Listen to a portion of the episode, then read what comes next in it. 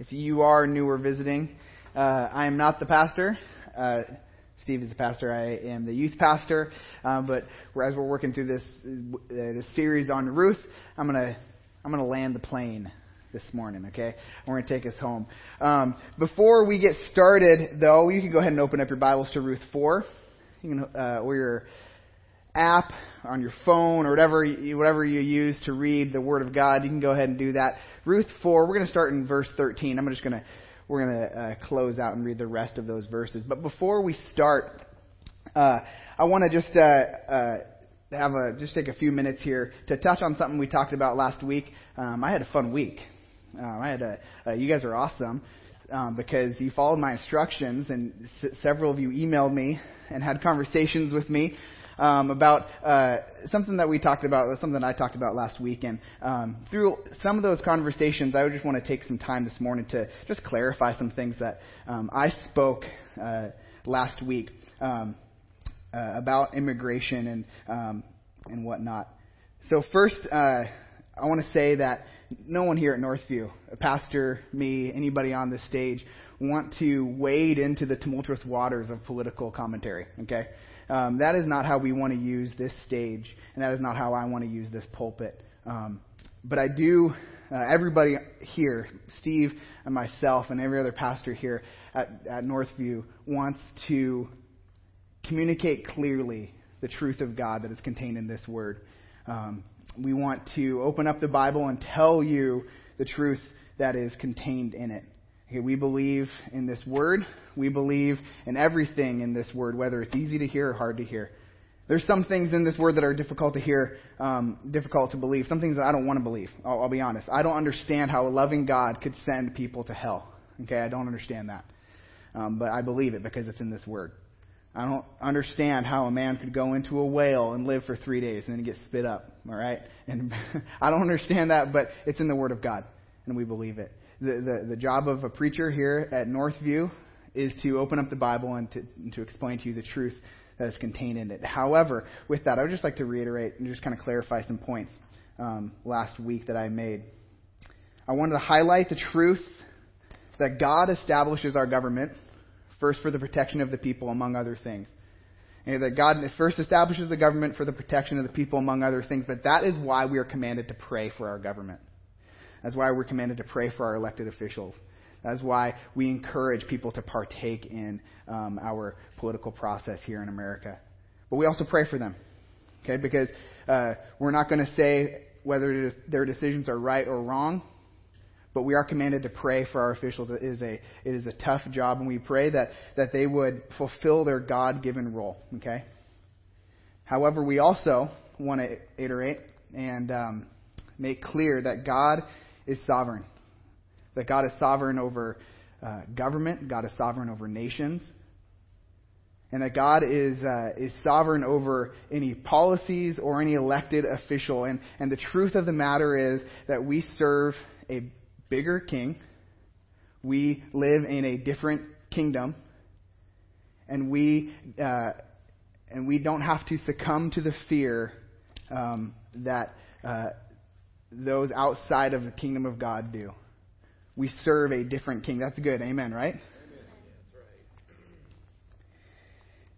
I'm afraid that uh, what some of that got lost uh, last week was God's heart for the refugee and the immigrant. Okay, that was that was that, that that's that was my plea last week. If you were here in service, that um, that God has a heart for the refugee and the immigrant, and it is it is the very reason we come here and worship God. Because if God did not have a heart for the lost, we wouldn't be here. If God did not have a heart for those who are broken and those who are outcast, we would not be here. It is God's very heart and God's very desire to see lost people saved, that we can come and worship Him. So that was what I want to highlight. And Northview is committed to um, continuing to, to support missionaries around the world. We'll continue to give our efforts, our energy, our money to support missionaries around the world who push the cause of the gospel. That is rooted in God's desire to see lost people saved, to see those who are in hurt places healed. and to see those who are outcast brought into family. So I want to do my best this morning and any time that I have the, uh, the honor to, to preach here at Northview, and I know Steve does as well.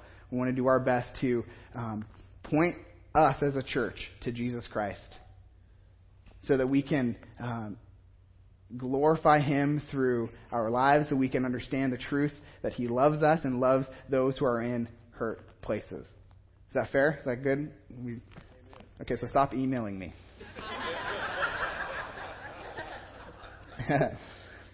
We're going to have fun this morning, okay? You can go ahead and open up your Bibles if you haven't to Ruth four. We're going to we are going to land the plane. But let me just let me just pray for us this morning.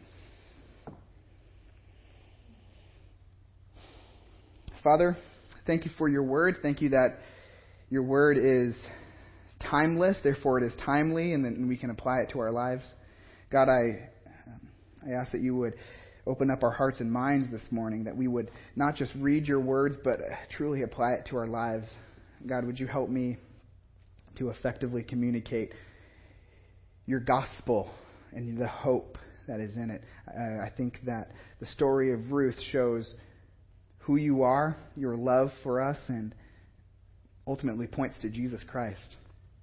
So God, would you help me this morning as I As I try to articulate all of this so that we can see what you have done for us all the more. We pray this in the powerful name of Jesus. Amen. So, if you've been with us through the six weeks um, on Ruth, you've uh, you've seen the, the whole storyline of Ruth come. And I uh, I want to just, I'm not going to go over every detail, but I, I do think that in the story of Ruth, contained in this story, we see the Christian's testimony. We see the testimony of believers. that uh, uh, first, the story starts out with rebellion against God. Elimelech walks away from God just as our grandfather did, Adam. Walked away from God, chose to... Uh, uh, leave the, the, the blessing of God, and, and there is a result of that. There is there is sin, right? And the result of, of Elimelech walking away from God and going to Moab is that he dies. We don't, this, the Bible, the, the story doesn't tell us how he dies, uh, uh, and that his sons die. Okay?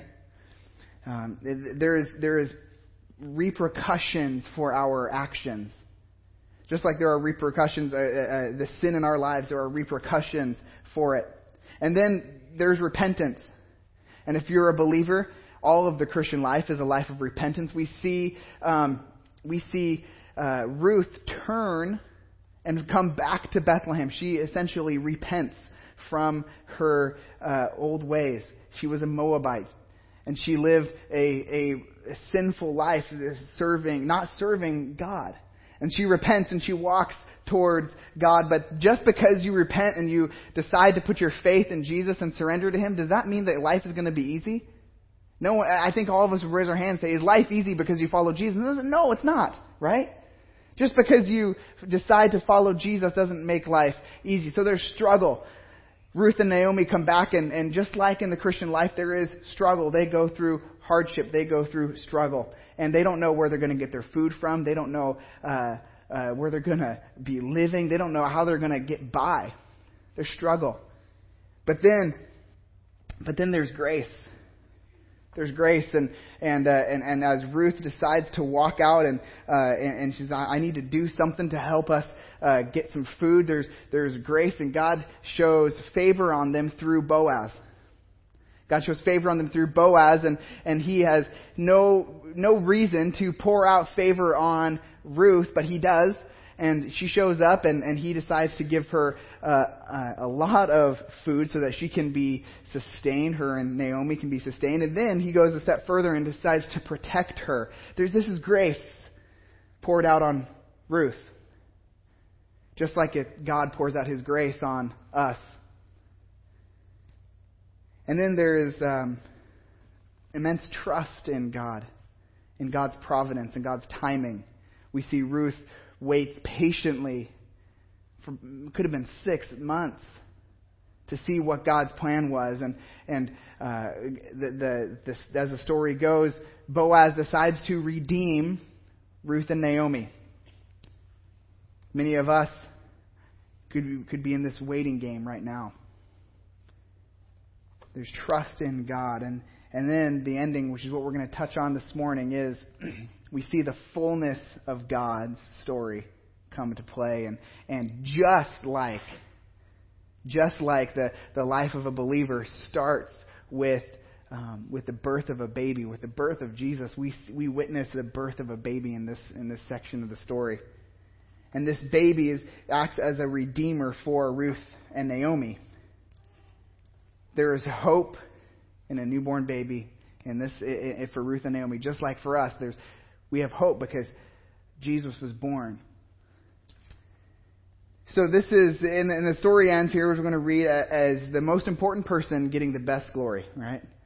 The most important person, God, getting the glory at the end. At the end of this story, he is he is proclaimed as um, being uh, involved in everything. Let's let's read. Uh, verse just, just thirteen here says, "So Boaz took Ruth, and she became his wife, and he went into her, and the Lord gave her conception, and she bore a son." And then it goes on to say that, "And the women said to Naomi, 'Blessed be the Lord.'" Look who they're talking about. "Blessed be the Lord, who has not left you this day without a redeemer. And may his name be renowned in all of Israel." We get this picture at the start of this that, that there are um, a bunch of uh, a bunch of women all kind of crowding around Naomi. It must be, certainly is a small town, because they all know, they're all up in her business, right? They all know exactly what's going on. And they go, "Oh, wow, God has blessed you. He's given you a grandchild." Oh, and they say, they're praising God, right? These women understand it. They're pointing out something in Naomi. I don't know if we can remember back. Naomi was, was, she said, "Don't call me Naomi. Call me Mara, because that means bitter. I'm angry at God." And, and they're pointing something out in Naomi. They're, they're pointing out how God has blessed her. See, there's, we can learn something from this, that uh, in Naomi's life, she had the priorities right. You know, she, she she was upset at God, and I think we can learn from that too. You don't have to hold back your your anger towards God. You know, there are tough situations that come come up on us in life, and, and you know what? God can handle our thoughts towards Him. We don't have to shy away from from sharing that with God. He knows them anyways. But what we see here is that these women understand what's most important. That God is getting the glory. The question I have for us this morning is, who, who would get the glory in your, your life at the end of your life? At the, at the end of your life, at the end of your story, who's going to get the glory? Is it going to be, is it going to be your, your bank account? Is it going to be your job history? Is it going to be your trophies? What is it that, what's going to get the glory in your life? Here, in this part of the story, we see God getting the glory. So often we can just get sidetracked, right, from the, the most important thing in life, which is to glorify God and to do what He's asked us to do. You know, I, I how many of you guys have to-do lists? Are you guys a to-do list people? I've got a to-do list on my phone, and um, there are items on there that have been there for like over a year. Now, you guys are thinking, "Oh my gosh, he's lazy." No, see, all of you have to-do lists that are... items have been on your to-do list for over a year. You just don't write them down. So I, I just see it all the time. I'm like, "Oh man, I still need to do that." And it's not that I don't want to. It's it's just that the, it's like the tyranny of the urgent takes over, right? And we get sidetracked with all these different things in life. And we, we start doing so many other things instead of doing the most important thing. And we can kind of lose sight that, "Oh yeah, this is why God put me here. This is what I'm supposed to do. I'm supposed to give glory to God. And I want my life, at the end of my life, to give glory to God. I want people to say, I want people to bless God because of my life." Let's keep the main thing the main thing. God is the main character of this part of the story. "Blessed be the Lord." Verse thirteen, "The Lord gave her conception." I want to talk about this word for a second, "gave." Because God gives is the basis of the gospel. And I think it is something that we can Uh, uh, hang hang on, we can cling to. God gives is important. And we see all throughout the book of Ruth, God giving, don't we? We see all throughout the book that God gives and God is involved in the story. God's actions are all over this story. We see that God blesses Ruth and Naomi through Boaz. We see that, that Ruth puts her trust in God and decides to follow him and, and, and come under his authority. We see that Naomi, still in the midst of her pain, still trusts in God. We see God's actions all over the story of Ruth. God is in control. He is involved. And it is all for the end, for his glory. God can give to us because he is in control. If God were not in control, he would not be able to give to us. God gives. We can see that God's provision and design are overarching in this story. He sees everything. He sees the end from the beginning. If we can, we can go back to the beginning of the story, and, and it wasn't gonna. It didn't look like it was gonna turn out well, right? But God worked everything out for his glory. And, and Romans eight twenty-eight is, is proven here. It says that God, for, for those who love God and are called according to a purpose, he works all things out for the good. He works things together for the good of those who love him and are called to him. So we, we, we see this in the story. And it's, and it is ultimately for his glory. Sometimes God will bring us through pain to fulfill his plan. Sometimes God will bring us through hardship to bring about his glory. Now, none of us will... It's easier to say that when, when you're not going through pain and hardship, right? But think about this. Without, without a famine, there would have been no baby. There would have, there would have been no Obed. Without a... Um, Uh, without a uh, without Moab going to Moab and death in Moab, there there would have been um, no Ruth to come back to Bethlehem. Without uh, without the death of Elimelech and, and the death of Ruth's husband, there would, she would not have been gleaning in the field. She would not have stumbled into the field of Boaz. See, through hardship and through difficulty, God still is working his plan. Maybe some of you need to hear that this morning. Maybe life is hard. Maybe life is difficult. Maybe things aren't going the way you planned them to.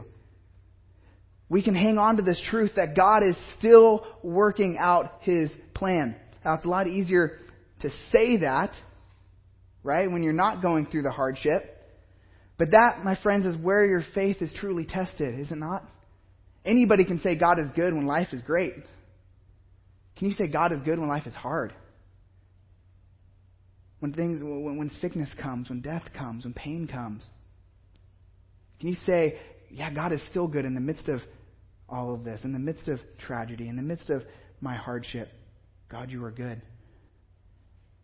This is the truth here that we see. God is good. His plan is overarching through the whole story. God gives in impossible situations. I love this. And uh, to go back to the beginning of the story, we see that Ruth is in Moab and she's married to her husband for ten years, it says. And there's no mention of a child. There's no mention of a baby. Now, there's also no mention that, that she was barren or that. So we don't know why she didn't have a child, but we know that that is very strange um, in these times. You, you wanted offspring. You wanted A, a child to continue on your line. You wanted a boy especially to help work the field and help manage your household, okay? So it's very strange that Ruth was married for ten years and never had a child. It doesn't explain, the scripture doesn't explain why. We just know he wasn't there. So now we see Ruth and she is with uh, Boaz and she has a child here at the end of the story. So God blesses and God gives even in impossible situations. Even when things don't look like, they don't feel like they could turn out, God can still give. Let's hold on to that. And God gives to undeserving people. Isn't this the heart of the gospel? For God so loved the world that he, what? Yeah, he gave. He gave his son. God so loved the world that he gave to an undeserving people. He doesn't ask us to clean up ourselves before he gives us blessing. He sent his son even when we did not deserve him. While we were still sinners, Christ died for us. He gives even though we don't deserve it. And God um, gives this blessing of, of this baby boy of Obed. In verse fourteen, I'm just going to read verse fourteen through seventeen here. It says, "Then the woman said to Naomi, 'Blessed be the Lord who has not left you this day without a redeemer. May his name be renowned in Israel. He shall be to you a restorer of life and a nourisher of your old age. For your daughter-in-law who loves you, who is more than seven sons, has given birth to him.' Then the women of the neighborhood gave him a name, saying..." Um, Oh, sorry. "Then Naomi took the child and laid him on her lap and became his nurse. And the women of the neighborhood gave him a name, saying, 'A son has been born to Naomi.' They named him Obed. He was the father of Jesse and the father of David." There's a couple things going on here. First, whenever you see whenever you see the, the number seven in Scripture, you can know that it, that's God's number. That's a number of completion. Okay? So what the, what these women are saying is, says, Ruth, who has been to you more than seven sons. What they're saying is, Ruth is blessing upon blessing for you. Okay? That, that that's, that's essentially what they're saying. That if you had seven sons, man, that was a, that was God's number. That was a number of completion. For Ruth to, to bless Naomi beyond that is a, is, is beyond blessing. It's blessing on blessing. And as well, we see that Obed is the name of Ruth's son, and she is a redeemer for Naomi right now. She's a redeemer for Naomi right now. And and where I get this is in in, in verse fourteen, who has uh, who has not left you this day without a redeemer. It, I don't think that that word there is referring to Boaz, Who, who redeemed um, who redeemed Ruth and Naomi, had bought their land and brought them into his household and set them up. I, I don't I don't think that he, he definitely redeemed them, but this word here is, is actually referring to Obed, that God has not left you without a redeemer in Obed, in your grandson Naomi, because uh, what would happen is Obed would grow up, and he'd grow up to be strong. And he'd grow up to uh, now get, have all the inheritance of Boaz. So now he would have Boaz's land. He's had Boaz's barns. He's had Boaz's cattle. He'd, had, he'd have everything that was in Boaz's name. So because he would have that, now Ruth and Naomi have security. They're able to live. So now Ruth is, is she's or Naomi, she's holding in her hand, she's holding in her arms, her Redeemer, her future, Her, her prosperity, her safety. But she's also holding in her hand so much more. A little history lesson. Uh, Obed would go on to father Jesse. Jesse would be the father of David, and David would uh, be the king of Israel. If you're not uh, if you're not in, in your Bible and, and know the history of the Old Testament, David would be the king of Israel, and Jesus would one day be born in Bethlehem, because that was David's city. And Scripture would refer to Jesus as the son of David. So Jesus is in the line of David, and in the line of Obed, and in the line of Ruth. That's why the story is important, because uh, as as Naomi's holding Obed, she's not just holding her prosperity and, and her and her safety for the, for her lifetime, but she is holding the means by which God will use to bless the world and redeem the world. Jesus will come from the line of Obed. Isn't that amazing? See, I, I uh, we we love babies, don't we? People, people, we, we like babies here at Northview. Um, we're pro baby. We want a lot of babies in the nursery, okay? Because that means God is blessing our church. And we no no we don't look at a baby and think, oh my gosh, that's not what a what a hindrance. We, we babies are a blessing, right? I know some of you guys, when you see a baby, some of you women, you kind of just kind of gravitate. Oh, I want. Can I hold it? Right? Uh, it's okay. We, we we we like babies. We are pro baby, and that is uh, I, that is exactly what's happening here with Naomi. I, I just see a, a very content, happy grandma, and she's holding the blessing of the world that would soon to be through Jesus. What's interesting, though, is Naomi didn't know it. Next time you're holding an infant, do you ever think that, you know, I, I, who, who's she going to grow up to be? Who's he going to grow up to be? We don't know, right? Uh, I love asking young people, students, middle schoolers and high schoolers, hey, what, what are your, what do you like to do? What's your dreams? How do you want to uh, change the world? What do you want to be when you grow up, right? And it's so cool. Some of their answers, uh, they've got such big, great big dreams. It's very awesome. I love hearing people's passion. I want to encourage you guys, uh, if you're in a conversation like that with uh, a young man or woman, encourage that. Encourage them in that. We don't know how God is going to use anybody. We don't. Naomi didn't know how God was going to use Obed, or what, how he was going to bless the world through Obed's lineage. We don't know Uh, how God is going to use any any uh, infant that we're holding, or any young man or young woman in, in middle school or high school. But we want to encourage it. So Obed is in the line, is uh, is now in the line of Boaz. So he's redeeming. He's going to redeem Naomi and Ruth through his through his lineage. And they have a little bit of safety. Obed is also the continuation of Uh, Boaz's line, which would, as we know, would lead to Jesus. So here, here's what I want to I want to end with. I believe that in the story of Ruth, we see the whole gospel wrapped up. I believe that God shows his love for the world through the story of Ruth and through the blessing of Naomi.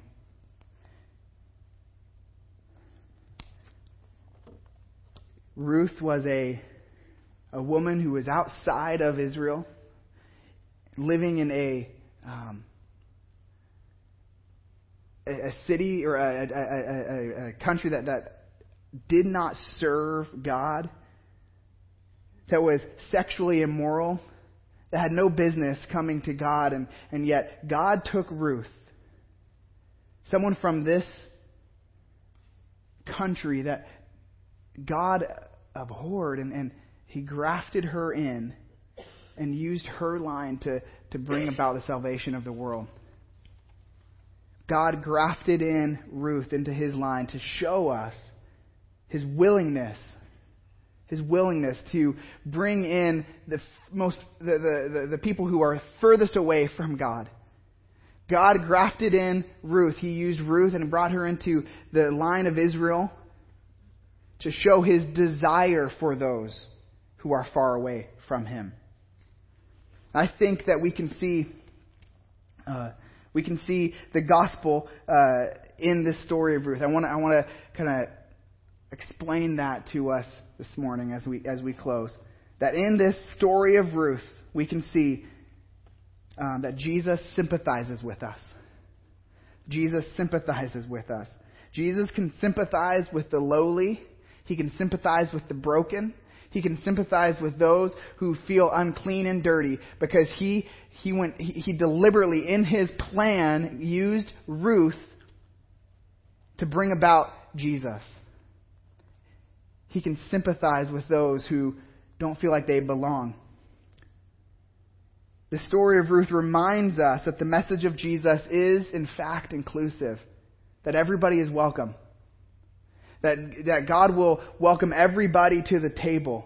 It also shows us that that the, that the gospel of Jesus is exclusive. There's only one way to heaven, and that is through Jesus Christ. It shows that Jesus is not beyond us. Jesus could have stayed in heaven uh, as a, a, and, and dictated to us what we what we needed to do for our salvation. But instead, Jesus wanted to come as a man, born an infant, in a low situation, to show that everybody, everybody is welcome. That no matter how broken you feel you are, no matter how low you feel you are, no matter how dirty you feel you are, no matter how outcast you feel you are, the message of Jesus is, I will I will prove to you, I will show you that you are you are included, because I'm going to come as the most as, as the low. And I will use Ruth, an outsider, a low person, to bring about my blessing. It reminds us that Jesus did in fact come. He didn't stay seated in heaven. He he used uh, he he was involved. God is very involved in the story of Ruth, as we as we've seen from the beginning. That God is involved to bring about His perfect plan of salvation, to point us to Jesus Christ. And lastly, it shows that God will use crooked sticks to make straight lines. God will use crooked sticks to make straight lines. What I mean is, He uses a line of broken people to bring about the blessing of the world. God, God uses a line, a family line of broken people to bring about the blessing of the world. God will use uncommon means to bring about His ultimate goal of salvation for you and me. I'm going to ask the band to come back up as we as we wrap up here.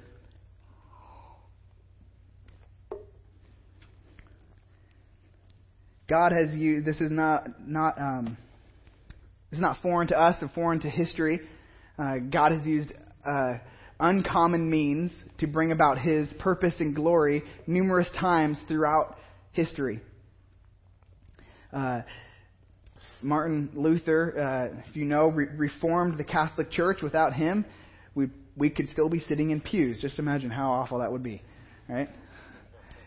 Martin Luther uh, he, uh, reformed the Catholic Church, and he, he had a lot of great insight in Scripture. He had a lot of um, he, uh, uh, he he did amazing things. Um, he also had a terrible temper, and he he also um, had had some very hateful things to say about the Jewish people.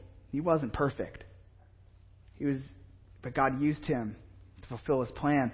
Uh, Saint Augustine, um, perhaps one of the, the most influential people in Christianity to uh, to shape Christianity outside of the Apostle Paul. Um, before he met Jesus, he was sexually uh, active and, and, and he was uh, full of sexual promiscuity and sexual sin. It was his his life was not glorifying to God whatsoever. And yet God used him to shape Christianity. The Apostle Paul met Jesus on the on a road, on the way to go kill Christians. That was his goal. I'm, I'm going to go kill believers. And yet Jesus met him, transformed his life, and Paul went on to plant churches and write most of the New Testament. God is not He, he, he's not afraid to use uncommon people, uncommon means to bring about His ultimate plan. We see King David even, just a few generations removed from Obed, struggled with his own sexual sin and, and murder to cover up his, his faults. And yet God used him greatly. We see Ruth, who was far away from God, of a people that did not honor God. And she repented and came came to God, and God used her to bring about the salvation of the world. So I want to leave you with this. Your sin, your decisions, your life, however far off it might be, however, whatever mistakes you feel like you have made, are not beyond the grasp of Jesus. They are not beyond the salvation that God offers through Jesus Christ. There is no sin that is too deep that God cannot redeem. There is nothing beyond God's grasp. So if you feel like you are too broken or too weak or too messed up or you have to clean yourself up, just remember.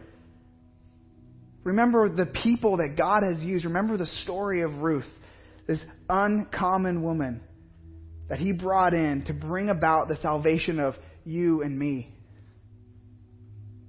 We are not beyond the grasp of Jesus. We see that in the book of Ruth. Let's pray. Heavenly Father, thank You for Your story. Thank You for Your word. Thank you that in the story of Ruth, Father, we see how much you love us, how you uh, orchestrate all things together for your glory and for our salvation through Jesus Christ. Father, we we want to recognize that, yeah, we are sinners. We are sinners in need of a Savior. But you have proven time and time again that there is no sin outside of your grasp that you can't redeem. God, help us to live in, in right response to what you've done. Help us live in the reality that we can be saved and live righteous through you. Help us remember that you're okay using uncommon means to bring about your ultimate goal, your ultimate purpose. We pray this in Jesus' name.